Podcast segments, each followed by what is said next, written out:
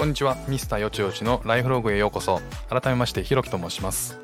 この番組ではですね2020年に会社を辞めて住むところもリセットしてもうありとあらゆる環境を新しくした僕なんですけれども2歳と3歳の2人の子供たちの成長スピードに劇的に刺激されながらもそれに負けじと僕自身もよちよち歩きで奮闘していく。そんな模様をお伝えしていければと思っています。さあ今日はワンオペチャレンジのすすめの、えー、外出編でお話ししたいと思います。えー、普段まあ土日とか、えー、近所の公園にちょっと、えー、遊びに行くっていうのは結構ワンオペでもねあの全然できる範囲だなと思うんですけどそれからね、えーと時間的にもうちょっと長い時間足を伸ばしてちょっと遠出するっていうのもまあチャレンジのタイミングってありますよね。うん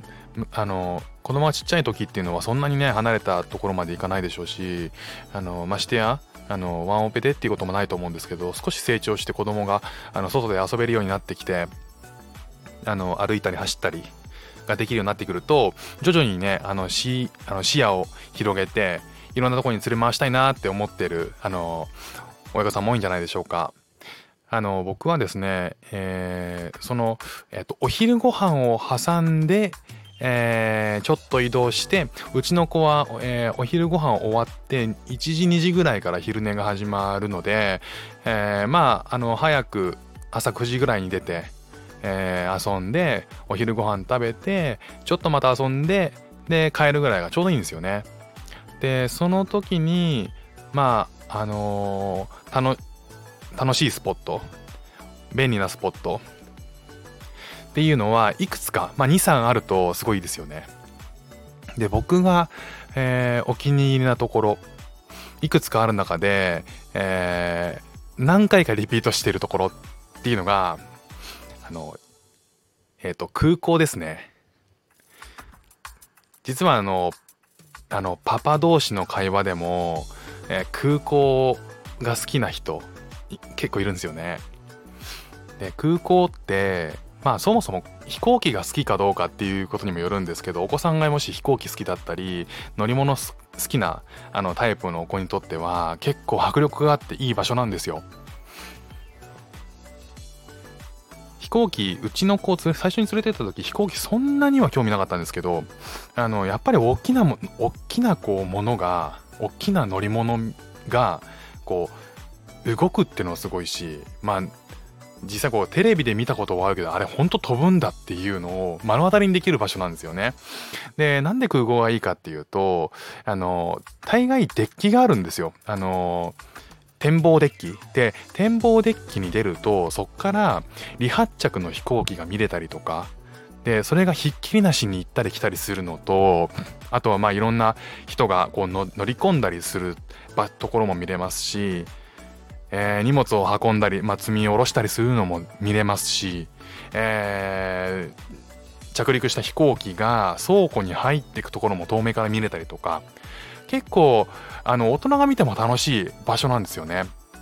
で実際子供がいるっていうよりも あの亀子さんたちがたくさんいてあのガチの望遠レンズであの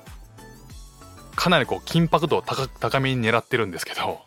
まあそんなあのおじさんたちの間に入って子供が見てるっていう感じですね。で一応フェンスで覆われてるし、えー、大概はデッキあのー、舗装されてるので転んでもそんなに痛くはないと思うんですよね。だからで密でもないし屋外なので。